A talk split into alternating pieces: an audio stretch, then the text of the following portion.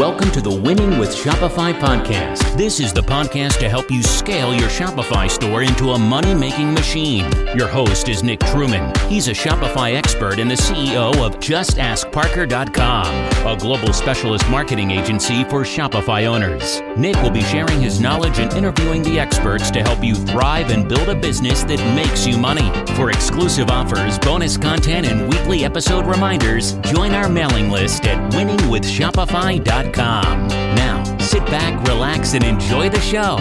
Here's your host, Nick Truman.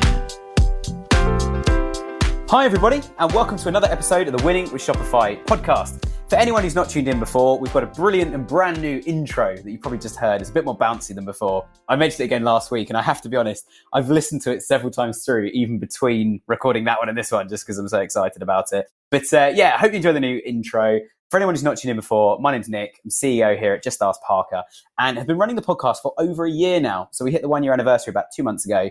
And we're currently in a very exciting series, something that I've wanted to do for a very, very long time. We just haven't had the right guests, the right opportunity uh, to put it all together. But we're in the middle of it now, which is very, very exciting.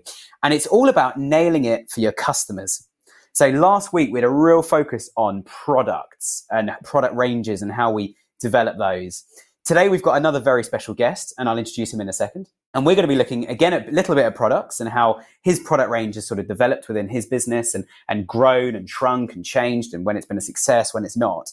Another thing we're going to cover today, and something we're probably going to cover quite a bit over the next few months, uh, or I say weeks at this stage, but possibly months as well, um, is we're then going to be looking a little bit about customer interaction and how you engage with customers, what you can learn from them, when you get it right, when you get it wrong, and that sort of thing as well. So I hope you enjoyed today's episode. And the last thing I'm going to shout out really quickly at the start here as well is we probably won't have an episode next week, I'm afraid. And please don't send me any flowers or cards. My office is overrun, but I'm, I'm actually getting married on the same day this is going out. So when you guys listen to this, I will either be about to get married or I will be a married man. So we're not going to have an episode next week, I'm afraid, because I just haven't got a chance to record it. But we will be back in two weeks' time with episode three. So without further ado, I'm delighted to introduce my guest this week. We've had him on before, as we also had Jared on before last week as well. His name's Dan Grief, and he runs a brilliant business called Deliciously Guilt Free here in the UK. So, Dan, welcome back to the show. Hey, Nick, what an intro. Ooh, that's uh, flying, isn't it? With all the there's a lot to discuss, bits and the bobs and the whiz and woos. I love it, and congratulations on your wedding coming up as well. Thank you very much. Yeah, fantastic news. So I'll, I'll cancel the flowers that you don't want. Then that's embarrassing. We can send some brownies over, which leads me on nicely to our first topic. But uh... beautiful segue, beautiful segue.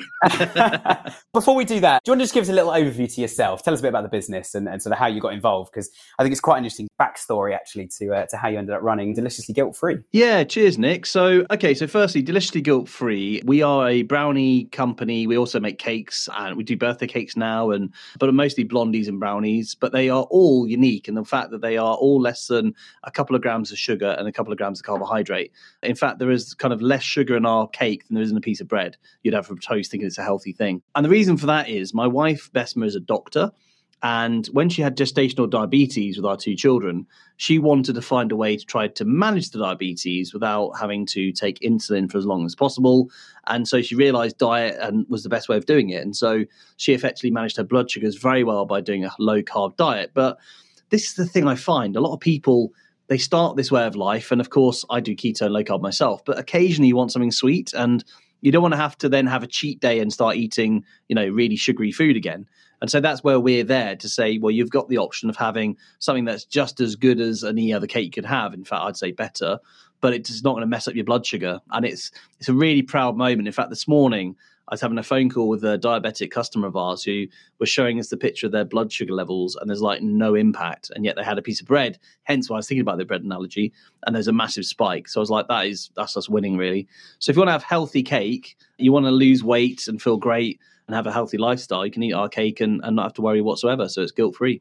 Absolutely brilliant, and hence the name, which I love as well, deliciously guilt free. It's um, I love that the fact deliciously is like a slightly English uh, English word on the top of it, but then, as you say, the guilt-free aspect as well. Can I ask you something, Nick? When was it I was last on? Because I'm wondering if I've told you the rest of the story as to where we were. Was it before Christmas? I think I was on last. January. Oh, it was January. Jan- you were right. second week in January. I remember it well. Right. Okay. So basically, then I just tell the story of last year in lockdown. We kind of had a complete transformation, really. So just ask Parker, one of the the arms of your business.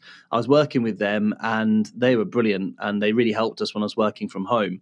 And then there was this kind of complete change where we had one day with just a huge number of orders come in. So we had to try and find somewhere else to take the business. So we went to a cafe that's just shut during lockdown. Uh, it was good for them. It was good for us because they got their rent paid. We had a bigger space. We then went to a soft play this time last year. And then in September, we moved to a, a commercial premises where I am now. And then uh, in December, this is kind of weird. Then Yahoo Finance contacted me and named me a Foodpreneur of the Year for 2020, which is just ridiculous. Like I don't know how that, how that happened. Lovely, because, lovely. Because nice. it was such a, a, a weird nine months. And it just told me that I would be listening to this podcast thinking, well, that's all very well for that person because of X, Y, Z. And actually, I feel like I'm the luckiest person ever, but it could happen to anyone. And I think if I've learned anything to any of your listeners now, it's just work your hardest, try, keep going for it, and it and it could happen. I'm not saying it definitely would, but it really could, and that's the that's the quite exciting thing about having either a side hustle or this is your main business, whatever it is. Just go for it because it could it could be the answer to all your dreams. What happened to me? I'm trying to sound not so cheesy, but but it's true. It's it's just been an amazing year. Yeah, definitely, and I think one of the things I can vouch for as someone who's run quite a few businesses over the years now is that actually when you have a failure or something doesn't go well, I often find that is the perfect accelerator for success. Because sometimes it's when it's kind of going mediocre or you don't quite know, that's when you, you're in the unknown. When it's been a failure, a few things change, and one of them being adrenaline, another one being focus, another one being a, well, now we know exactly what not to do. And sometimes the way to do something correct, if you know all the ways not to do it, um, but equally, you've got a, a, disclaimer. You've got to couple all of that with financials, and it doesn't mean you can just kind of go and keep splashing money. That money needs to come from somewhere. So I think, um, yeah, I think as you say, you just got to try, try, try with it before uh, before you get it to work. So Dan, in a bit more detail, then you, you mentioned already about the products. As we're going to start off talking about products today, tell us about your products. Like, what are they, and what kind of journey have you been on from the very first one, which it sounds like was when your wife was pregnant?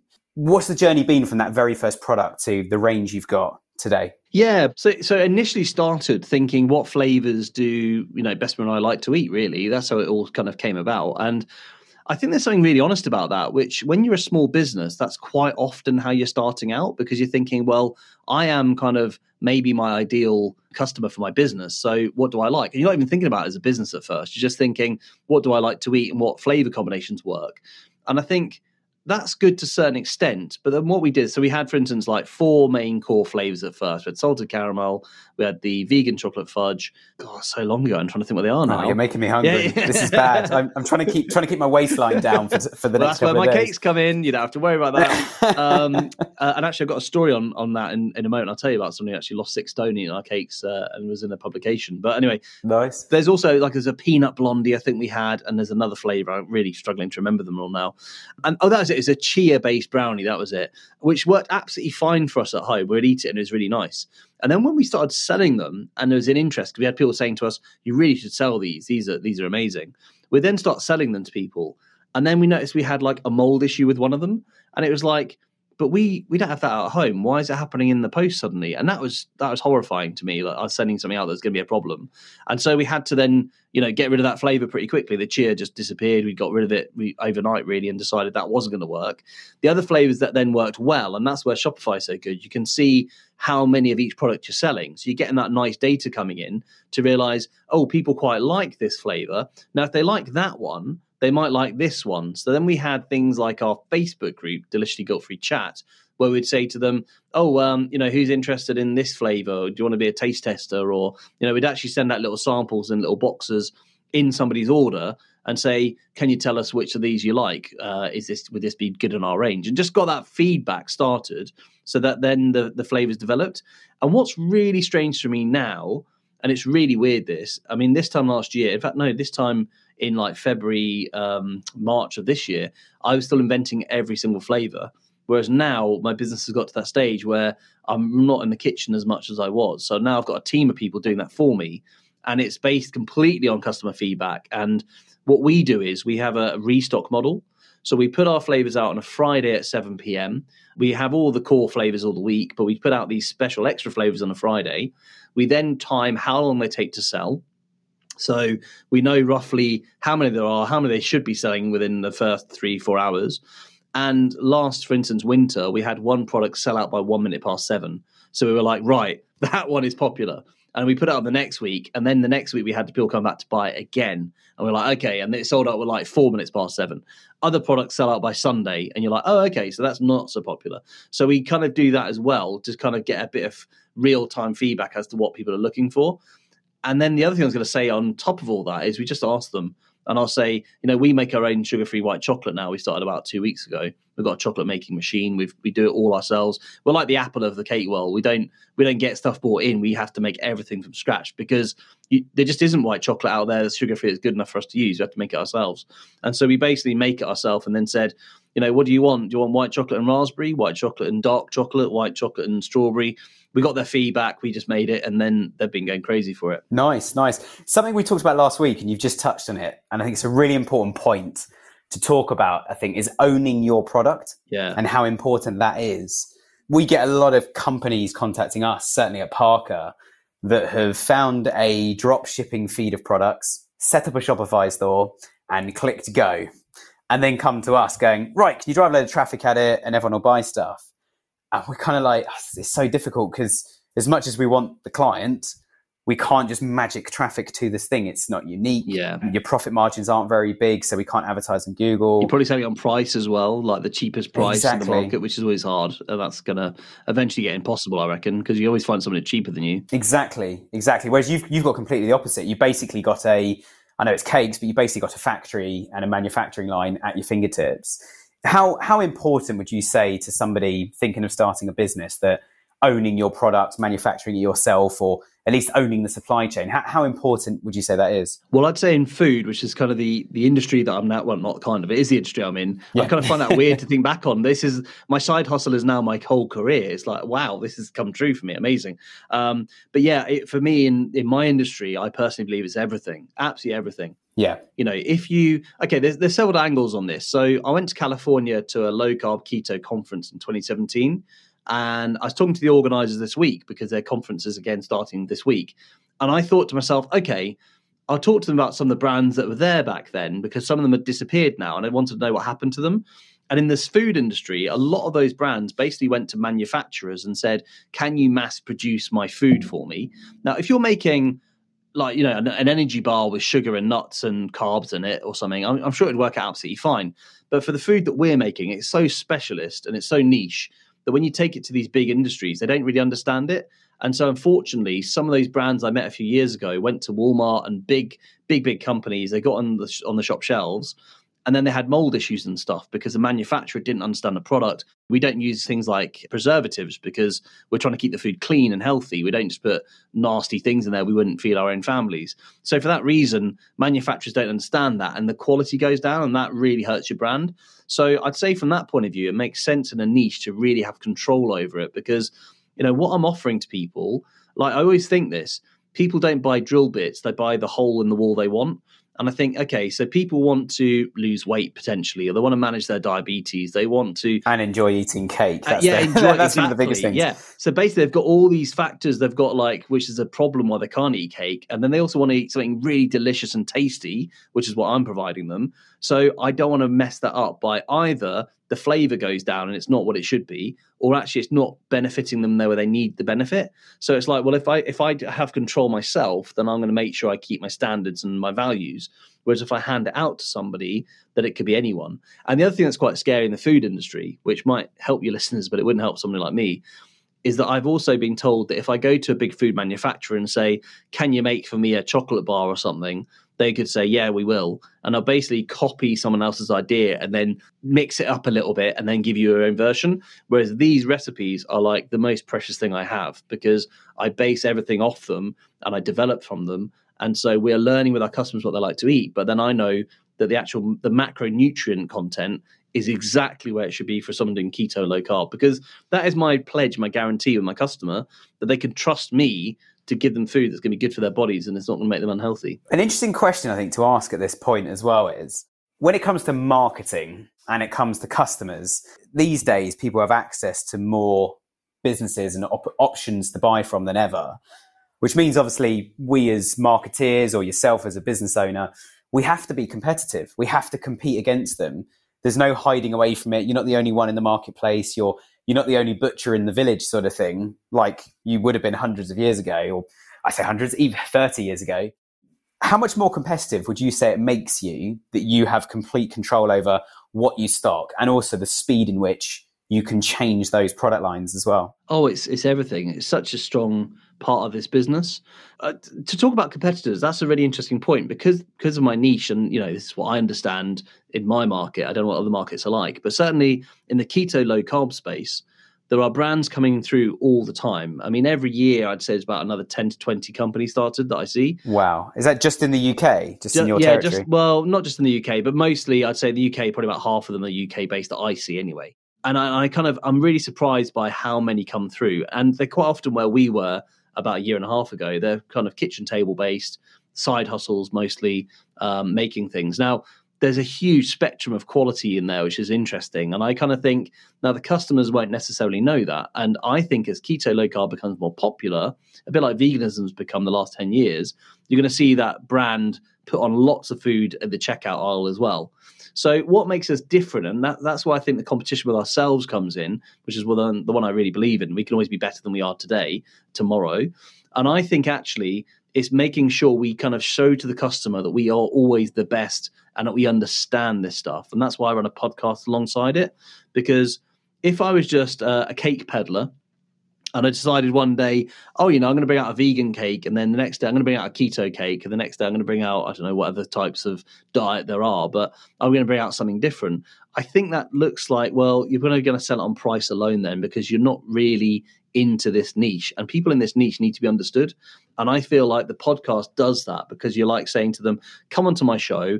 I talk to really big profile guests in the in the niche that we're in to show to you that I understand and I am genuine and I know this stuff." And I and I think that's the trust that I'm working with. I mean, every business is trust at the end of the day. You know, do you trust them to send you the product? Do you trust them to send good quality products? Do you trust them to, uh, you know, keep their end of the bargain? And I think the podcast helps me do that and just a little little hack that I've used actually for SEO with regards to competition. I've actually my most popular blog I wrote was, um, and it still is to this day, and it is the top five keto bakeries in the UK. And I list our competitors and the good point about each of our competitors. with with you at number one, of course. No, I didn't. No, I put me. I didn't put me on the list at all because I thought that looks insecure, and it looks like you know what I need to do is say like these are the top five. I didn't put links to their websites, but I put the top five in there. I mean, as, as your SEO agency, I should know this honestly, but yeah, yeah, yeah, yeah, yeah. Part, part of the thing we'll talk about in a minute is delegation, which is the reason I don't know the answer to. That. We'll that, cut so. this bit. We'll cut this bit. Yeah, nobody's going to hear this ever. It'll be cut. Don't. Um, just put the jingle back on. We love it. Um, so, so basically, I did that, and then and the reason I did it is because I read the book "They Ask You Answer" by Marcus Sheridan, a really good, really good marketer, and he said, "Look, people know your competition, so be confident and say what's good about your competition." And at the bottom, I then said, "And if you want to link to what we do, here is our product." We get so much traffic through that, so people are looking up top keto bakeries in the UK. They land on my page. They read these different bakeries. Then they read me being really confident, saying, I'm happy to talk about my competition. I've nothing to worry about. And then they buy from me. And it works because it's the trust business. You know, people are coming in saying, oh, this guy is actually confident enough to talk about his competition and his product. He doesn't even list himself. He's that confident. And then they come and buy from my bakery. It's It works fantastically well. Brilliant. I, I also love the kind of grassroots and openness of you. Like, it's, it, it's you doing stuff because you know it's right, because you want to do it, because you want to develop a new cake, etc. Which is so far from where I think certainly in the sort of B two B world, it's just money churning. You know, it's just yeah. we offer a service because we want to make money. It was it wasn't a case of we want to deliver the best tool in the market. It was actually we need to make money, we want to make money, and we're going to have the best tool in the market to do it. Whereas to you, it's an afterthought, which means it's probably even more effective for you because customers like you, they engage with you, and they, as you say, you're so open with the trust element. And I can say on a serious note, as an SEO person, Google's looking for websites that can do two things. And this comes from Matt Edmondson, who we had on the podcast a few weeks ago. He gave this great kind of philosophy, which we've started using a little bit internally in our business. And it's all about high trust, low trust, high intent, low intent. And that's what Google is looking for. And that is what customers will buy through. So if you get a high trust, high intent customer, it's probably a repeat purchase. They probably know who you are. But if they've got low trust or low intent, you need to think about how can we actually do something on our landing page and our website to change that. I think what you've just described in terms of having this list of competitors with a note saying, come chat to me, I'm totally open about this stuff, that, that builds trust.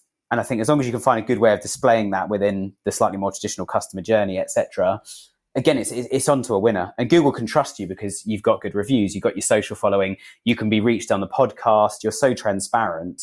It's easy to get hold of you. It's easy to get in contact, and you're very accountable to what you do.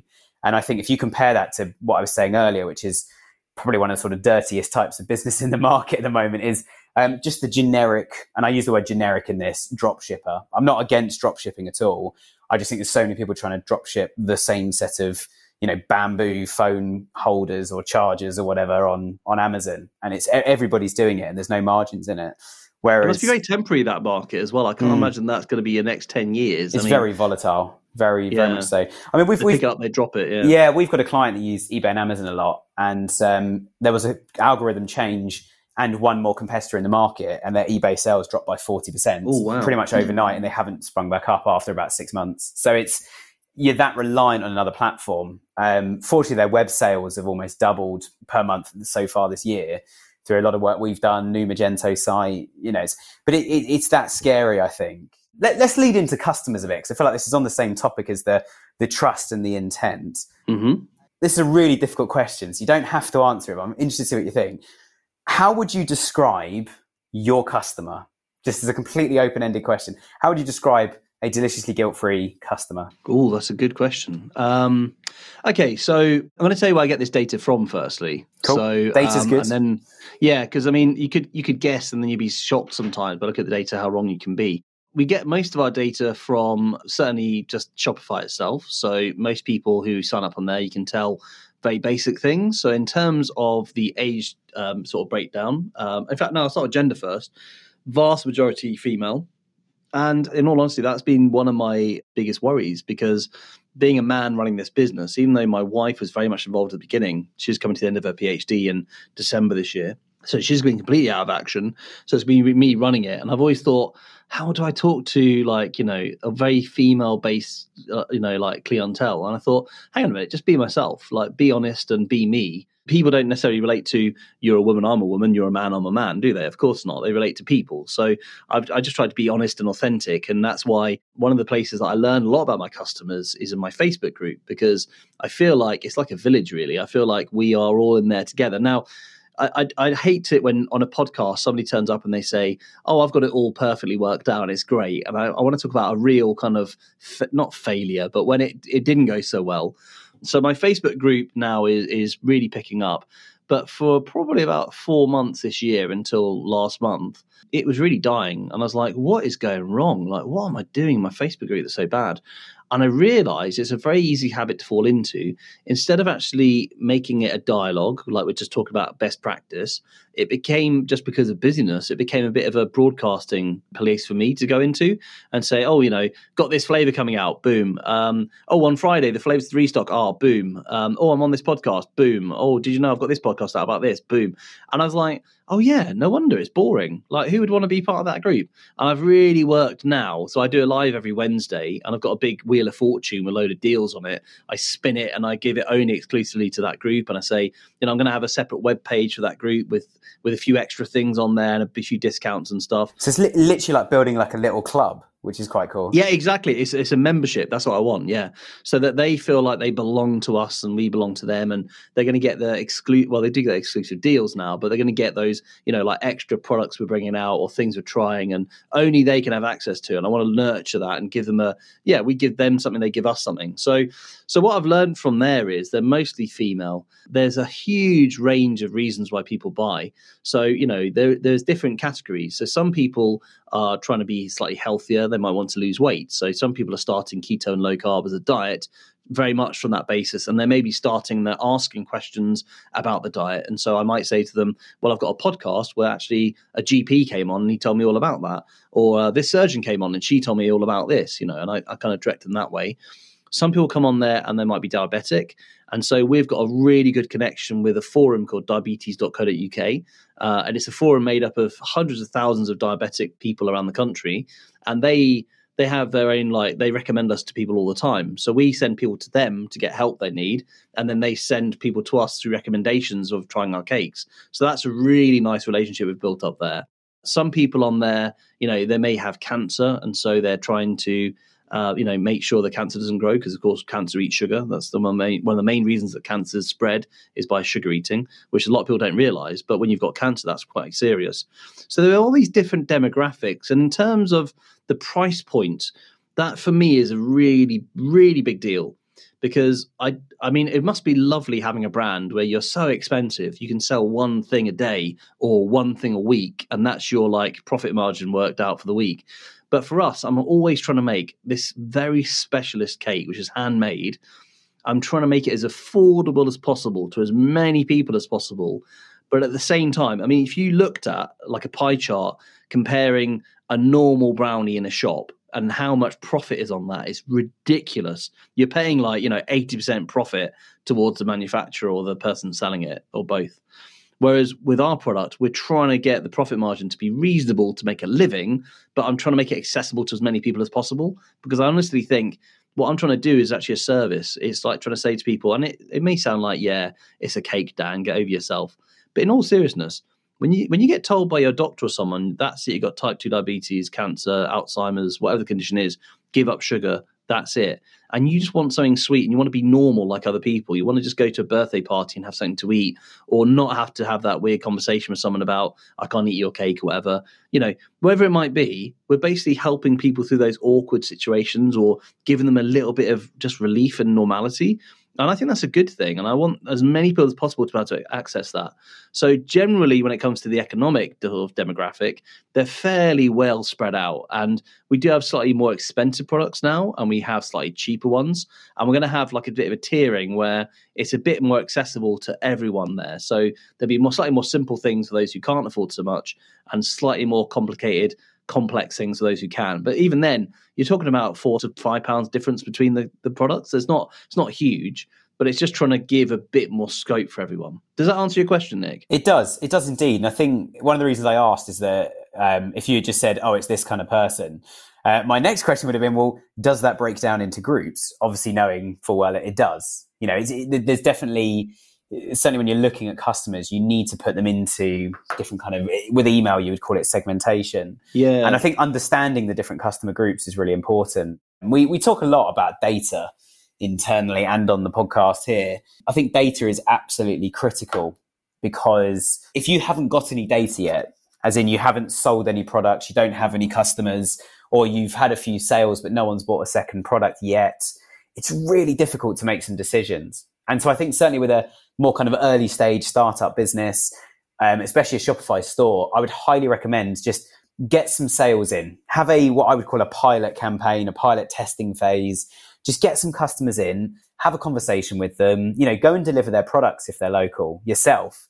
And at the door, ask, can I ask you some questions? I actually run the business. We've only launched recently and we're based up the road. Oh yeah, you, especially if you're local. Oh yeah, I'd love to. You know, what, what do you want to know? And well, why did you buy the product? What was it about this product that excited you? You know, if it's a bit of furniture, would you like me to come and assemble it? That's brilliant. I love that. Yeah, Shopify store owner said that to me a few months ago. It's quite interesting. I think that being in the e-commerce space, that you generally think, you know, you go to your like well-established things, don't you? You think mm. like SEO, email, Facebook marketing, top of Google, uh, website, spend it is. PPC. Yeah. yeah, exactly. There's like some very set routes we go down, and what I'm realizing more and more. Actually, it's funny this came up because I was only talking to a counsellor from Cambridge City Council today about having a pitch now in the centre of Cambridge. Now we're a national company, but I was like, you know what? I want to have a pitch there and do something very different. Take my camera, take all my kind of, you know, like banners and whatnot for the business, hand out stuff for free and get the reactions videoed on camera. And then boom, you got a video you put out on Facebook or whatever. I was like, I should be doing that stuff. That seems so obvious to me. If I had a local business, I'd be doing that straight away. Also, I'm going to make a newsletter now, an actual physical one, because even though I email, I'm emailing like three times a week now. I'm really ramping up my email campaigns. Nice. I'm doing the Facebook PPC. I'm doing all that stuff. But actually, I'm now thinking, you know what? Doing great on SEO as well. Just to... well, I've got a great company working for me, Nick. Um, I thought oh, I'd work for them. that's but... so kind of you. no, it's not you guys. No, I'm joking. Um, well, it so yeah, so at one point. it is now. So yeah, so basically, I'm now thinking about actually making a physical newsletter, which actually is well printed, because I thought, you know what, and actually making it personal. So talking to the person about our story and what we're doing, and our, you know, and actually bring them in that way too. Something that actually people want to keep, and that's why we're also working with a graphic designer for a beautiful thank you card, one that you'd actually want to look at not just a piece of corporate nonsense saying thank you, but actually like a beautiful picture on there. And it's about a lifestyle that they might actually look at and go, oh, yeah, that's nice. That's deliciously guilt free. And it's all those little touch points. I'm thinking now, I want to broaden out what we're doing and not just literally just email and just Facebook and just because you know what? What makes you different from everyone else? And I think, you know, just those touch points are so important to get across to different demographics as well. Yeah, yeah, definitely. Just on the note of data, I think sometimes you can, like, I use this phrase a lot. The data tells you what's happened, but it doesn't tell you why. Yeah. And I think the, the example of that, that guy going to actually set up some furniture somebody had bought locally, etc. He just absolutely nailed it. He said, the one thing I want to know. Literally. Yeah, literally. Um, You're so smooth, Nick. You're so smooth. he wanted, I mean, he wanted to know why was the customer buying this product? What was it about this product that took their attention anyway? And most importantly, he then got there and was like, What thing are you using this product for? Thinking it was a desk and they were going to use it for a desk. And she was like, No, no, I loved the look of it. I'm just going to put a pot plant on top of it. It's going to stay in my hallway. And he was like, Wow. I had no idea. So then he spoke to a few other customers. And he's now got the same product range in two different parts of his Shopify store one in hallway tables wow. and one in what he thinks was desks, home office desks. It's the same product. Um, some of them have Love drawers, that. some don't. But it's the fact that somebody, what they actually wanted was the teak wood yeah. that it's made yeah. out of. They love the color of teak. Really nice, uh, really, really nice material. Because actually, it, it says something to their visitors now that lockdown's ending that they come in, they see your house and go, "Oh, that's a beautiful piece of furniture," and it reflects on the person who owns it and the the environment. I mean, you know, we're human, we're not robot, and all these things. We're not just. I I think we miss the point sometimes, thinking we're just functional, and actually we're not. There's many different reasons, motivations. But I think the other the other interesting thing that you've just touched on actually is other people coming into their house. He also told me, and this wasn't on a podcast, by the way, so I can't flag post it or signpost it, I'm afraid. But he also said that to being in their house, he said one of the reasons he went was also because it's on that end of town. He's always wanted to know somebody who lives up there. Lovely houses. And he went in and obviously he's got a slightly luxury item. He went in and also glanced around at all the other furniture and it smells really nice in this room. It smells really, really fresh. Oh, they've got a diffuser, the windows are open, even though it's not the warmest day. Okay, well, that's the photography we're going for on the site now. So they then started to adapt the photography to show really light rooms, clearly like fresh air, sunny day, sun's blaring in from a lovely big, almost like, you know, they get these like glass walls at the back of houses in the UK that are really popular and you can open the doors all the way from one side to the next. So you're basically missing a wall. He was like, we're only going to do photography on stuff like that now. And every table, even if you find it in the home office section, there'll be one lifestyle image of it in a nice leather bound book study or whatever. And then we'll have another image of it in a completely different room Right. to again show that it's a multi-purpose table. And I said to him, like, it's a really good way of selling tables. He said, no, no, Nick, we're not selling tables anymore. We're improving people's lives. yeah, that's It's exactly what you just said about the the features tell, the benefits sell. Yeah, I was always yeah. taught at sales training. And so I think going back to customers, how much have you guys then adapted like copy on the website, photography, etc., to try and capture into your audience, or have you kept it very, very focused on the products? Like you're buying this brownie, and because your customers are actually quite worried about diets and what they can and can't eat. Like, wh- which way have you gone, and, and kind of how how do you find that balance? Yes, there's a lot to say on this. There's um, been ups and there's also been downs, unfortunately, like most things in life, I suppose. Hmm. So what I'm doing now, what I've kind of realised is Learnings and successes is what we yeah, call yeah, exactly, yeah, exactly. There's the times when you think, oh, that didn't work out like I thought it would. That was a brilliant idea. Then there's other ideas Mm. you go, that's never going to fly. They they want more. What? Um, so what I'm doing at the moment is I'm actually using surveys. So I've got a survey platform I start I just signed up to, and I, I really I'm following this advice at the moment, which I think will be good in a few months from now. But it's very early days yet of trying to survey the current customer base we have. So our email list is about 8,000 on the newsletter subscriptions. So there's quite a lot of data we can get there from people. And so I'm actually sending out surveys to find out what they want, etc., but also what problems they have. So I'm going to ask them that question, you know, like when it comes to low carb diets and, and lifestyle, what is it you miss the most? And it seems to be, for instance, I don't think this is a, a big giveaway, that bread is a massive problem for most people. And we've been told so many times by people, can you just make bread and then we'll buy everything from you instead of having to go to different companies? So we've learned that from the surveys.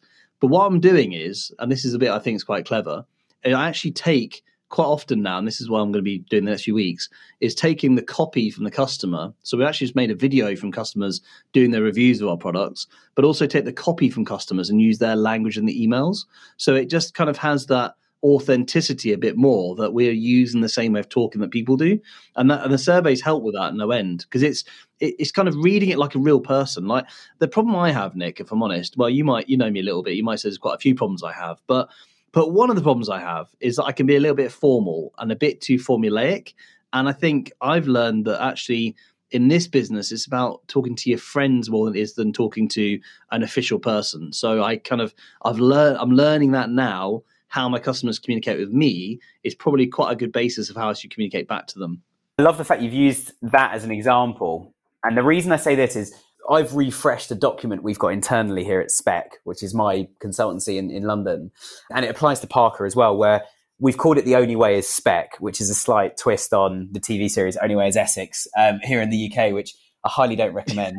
um, but um, but the yeah, the, the whole point of that is actually how do we do stuff as a business? How do we communicate? How do we set the right expectations with our clients and all that sort of stuff? And one of the things we've written in there, which is exactly what you've just said, is actually on the topic of emailing and general communication, is to find a balance between the way that we know communication works best here at Spec from our experience and from trying new communication methods, etc.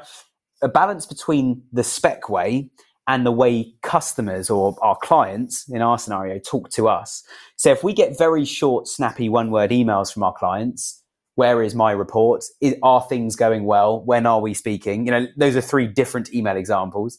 Um, then we should we should still keep in part of our ethos, which is always to build a rapport and understand our clients, fully understand their goals, regularly ask questions on what's changing, what's going on, etc balancing wanting to ask all of that with actually keeping things really, really short and snappy.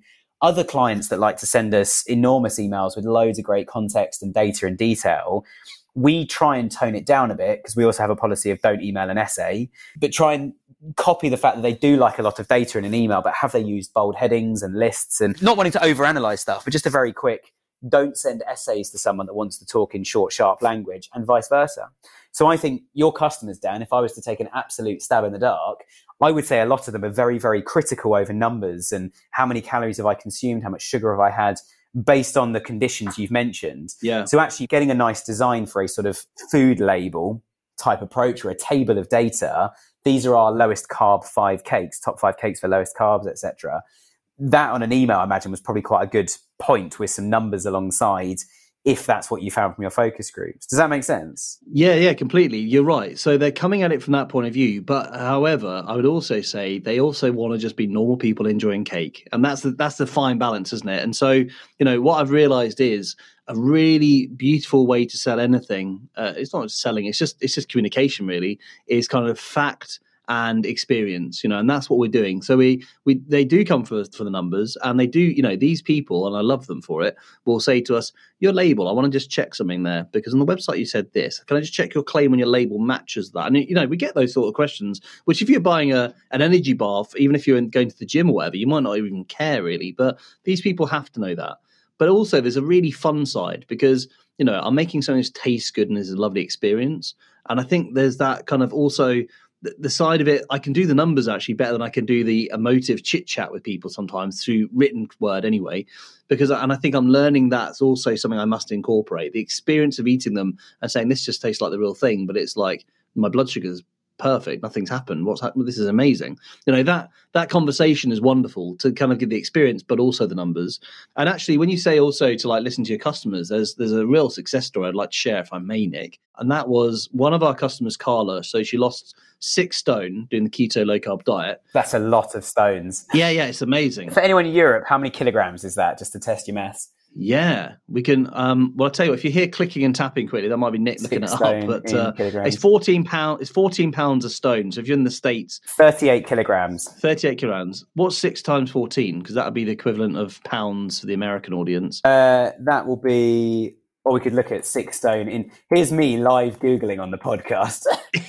Eighty-four pounds. Six stone is eighty-four pounds. Eighty-four pounds. Yeah. So she lost that much weight within, I think, about six months or so, maybe maybe a little bit longer. And she was eating our our cakes every day as a dessert, as a treat, or or if not a dessert, she might put them in a handbag and take them out with her as a snack to eat, you know, on the bus or whatever. Um, and so the Daily Mail, a, a- paper in this country, featured her story. And uh, she contacted us because we we kind of knew her already, so we were chatting to her through the Facebook group and everything. And uh, she said, You're the only brand that I'm going to mention by name in my food plan. I'm going to say that I had like an omelette or something, or I had, you know, this, that, and the other, but you're the only brand I'm mentioning because you helped me get through that. Without you, I'd never have got through it. And so then Bella Magazine picked up as well uh, the fact that she named this particular product of ours a salted caramel blondie and how she lost six stone eating it and how happy she was. So then we were like, okay, I said to her, I had a phone call with her and I said, well, come on the podcast, share your story. That's going to happen soon. I said, but also I want to do something for you. So then we brought out, based on her favorite flavor, we then brought out Carla's Caramel Crunch as a, as a new flavor with like a chocolate cookie base to it and a salted caramel top. And I said, that's your flavor as a dedication to what you've done. And it was like, that was that lovely thing where it kind of, it goes in the full cycle, you know, like, and we sent free cakes to her because it's named after her, so it's her thing. And as a thank you for for featuring us like that in those publications, which got us loads and loads of, of customers coming through the door. So, you know, it's that lovely thing of, yeah, we helped you and we want to give you this and you're giving us this opportunity. And, and when, a, when you talk about a brand that you like, if you think about it, you don't do that unless you really love them because brands are so easy to just forget and move on, aren't they? They just provide a service or a product and, yeah, I've had that now. What next? But if you're going to recommend someone, you have to really care about them. And I thought I really love that that relationship we have with Carla now. We can bring out a flavour in her honour, and you know she's had a great success story, and she'll come on my podcast and share it and inspire other people to hopefully lose weight and sort out their metabolic health. And that's what it's all about, really. It's about helping them become healthier. Yeah, yeah, definitely. I think it's a really, really interesting point. Let's go down one more road. I was going to talk more about customers, but I think let's go down one more road. And it sounds like Carla's almost a, a kind of influencer for you guys now. Yeah, yeah, I think that's right. She's certainly become one. Yeah, Yeah, yeah. And I think there's so many companies we talk to who are like, right, go and find us some influencers. We want to work with them. And we're always kind of like, oh, if only it was that easy. you know, Yeah. sign a check and we'll come back with the results. This, this is not Google traffic. This is, you need to build a relationship. If, if you can, you need to make a positive difference to their lives first. A good friend of mine who's a YouTuber, he's currently endorsing a, a shoe brand that I, I also endorse called Tropicfeel. Um, I'm actually wearing their shoes right now. Okay. Made from recycled bottles. Oh God! and- Don't say this again because last time you did this, my Facebook feed was full of adverts for that company. I think I looked them up to say, "What's this trainer?" I think you had two pairs of trainers set at one time. That So was I it. looked- that was the I dual looked- pair of trainers. Well yeah, I look, I look, I looked them up online to think, oh, what's it? Nick's a trendsetter. He's my influencer. So uh, whatever Nick's into, I'm into. I, I looked at them once, that was it, and then all day, and I think for the next week, I only got adverts for that company. I'm sure they're great, but uh, they are great, I'm afraid. But yes, that he's doing a campaign with them at the moment, and I I know him full well that he doesn't do any what he would call commercial campaigns. Like it's it's organic. He he likes them because he's been wearing their products for years anyway because he likes their products. He reached out to them, not vice versa, which I also thought was another interesting point when you look at actually in, the influencer world and how non-transactional it is. And I think that's a really important point to make is that these are people, not businesses. Yes. And I've done talks at quite a few influencer conferences all over the world, mostly through sort of two or three different little organizations I know. And my talks used to consist of like how to help bloggers get to number one for SEO.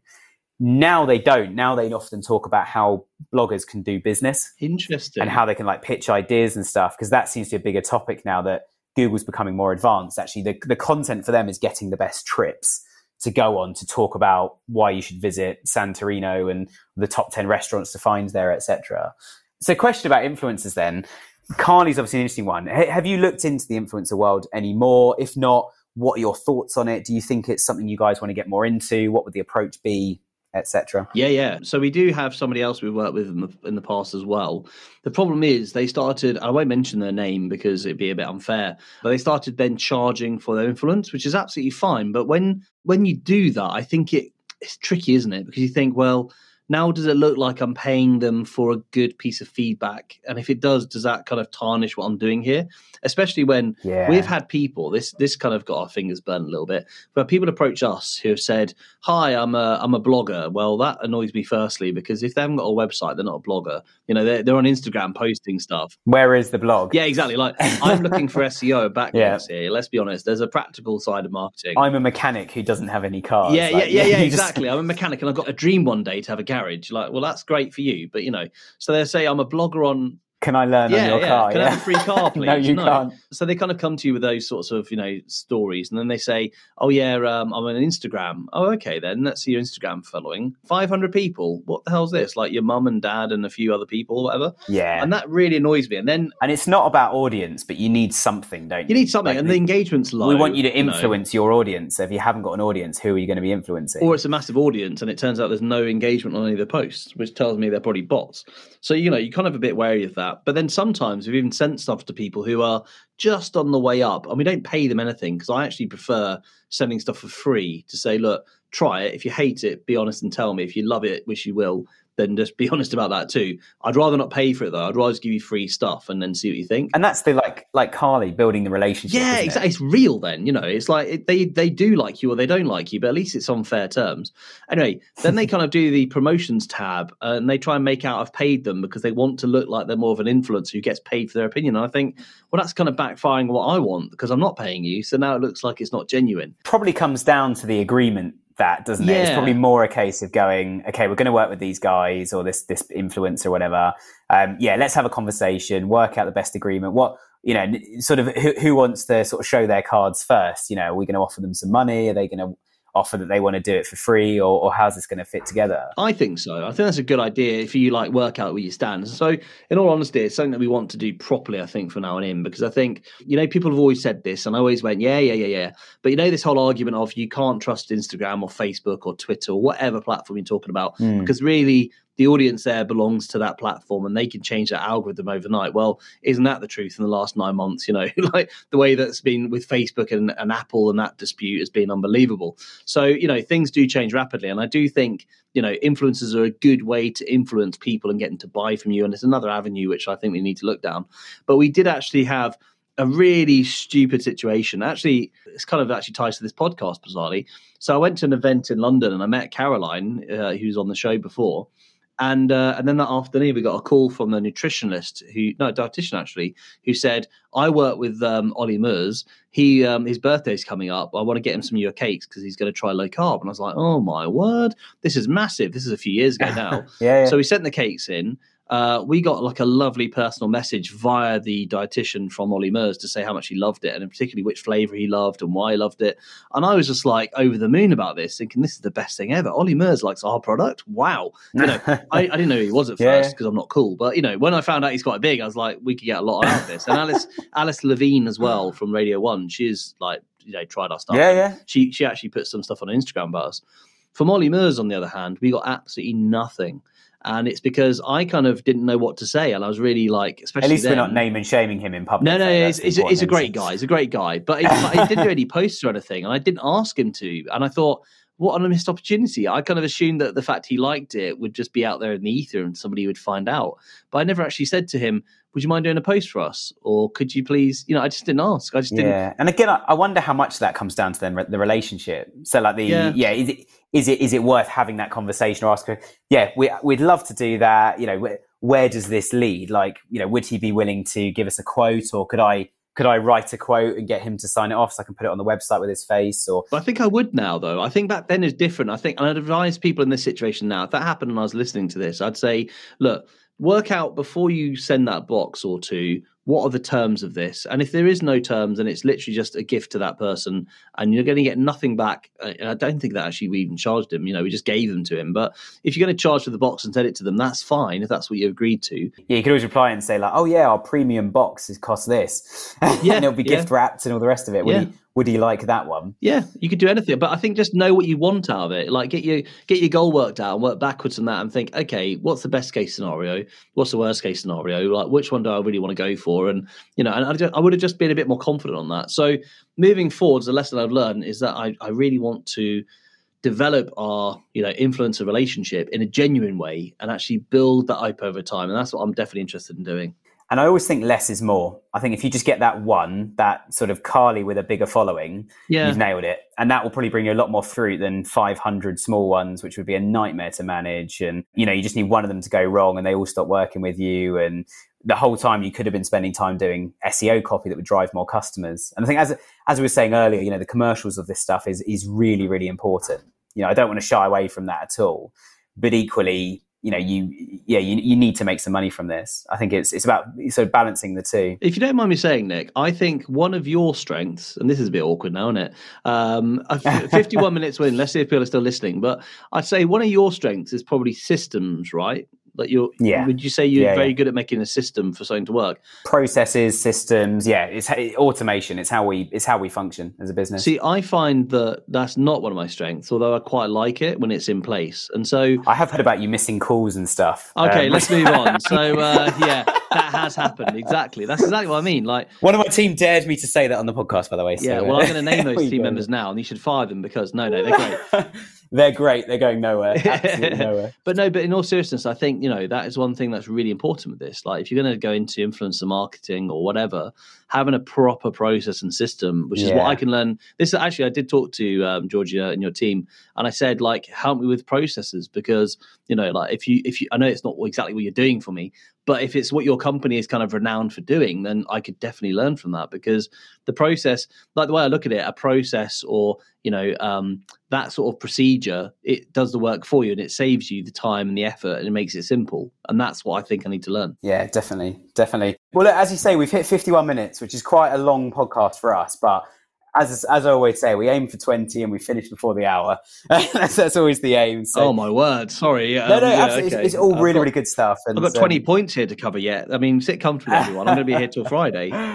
oh, before everyone tunes out, that was a joke. Um, but the yes, yeah, sarcasm in, in the UK is our medicine, I would say. But um, yeah, Dan, it's been so great to have you back. Always a pleasure. And I think, it's, again, as I say, so many good points, so many learnings, and and also great to hear how much of the journey's changed in. I think it's probably seven, maybe seven, nearly eight months we've had uh, between between last time we had you on and and today. So just yeah, massive thanks from me and the team here for for joining us again today. Yeah, cheers, Nick. It's lovely coming back, and um, yeah, I wish you all the best of the show. I see, by the way, I'm sure you know, you're in the top one percent mm. of podcasts globally now. I I did know that because this morning I googled what are the top Shopify podcasts, yeah. and we were third on several different websites, and I thought, well, that, that deserves an extra baguette this morning for uh, for breakfast. Or a healthy cake. So, um...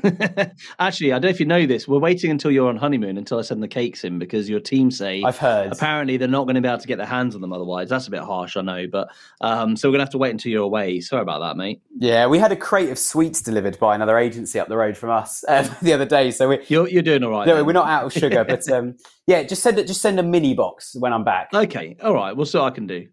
cool. Yeah, thanks so much for joining us, and for everybody else listening, one final quick shout out, and I deliberately left this to the end because I want the more engaged listeners to hear this announcement because it's potentially quite good for you guys. You may have heard in our intro we've relaunched our winningwithshopify.com website. And on that website, we've got two things. One is about sponsorship, if you're interested in that. I have to say, we're slightly overwhelmed with sponsors at the moment. So, trying to work out what we're going to do with that over the next few months. Um, but the second thing that's really important is I'm always on the lookout for good guests. So, we're going to start a bit more of an application process, a bit of a qualifying process to get guests as good as Jared last week and Dan this week. So, if you're interested in coming on the show, please go on the website, fill out the form, and just say, I've got a story I want to share, or I've been listening to this particular episode and would love to comment on that regardless of whether you're a Shopify business or agency slash supplier side, we'd love to have a conversation, talk about getting you on. So, as always, thanks for listening. Hope to hear from you all soon. There won't be an episode next week, but we'll be back the week after. Stay safe and over and out from me. Thanks for listening to today's podcast. You can subscribe to our weekly newsletter for exclusive offers at winningwithshopify.com. And don't forget to check out our Facebook group by searching for Winning with Shopify on Facebook. Over and out.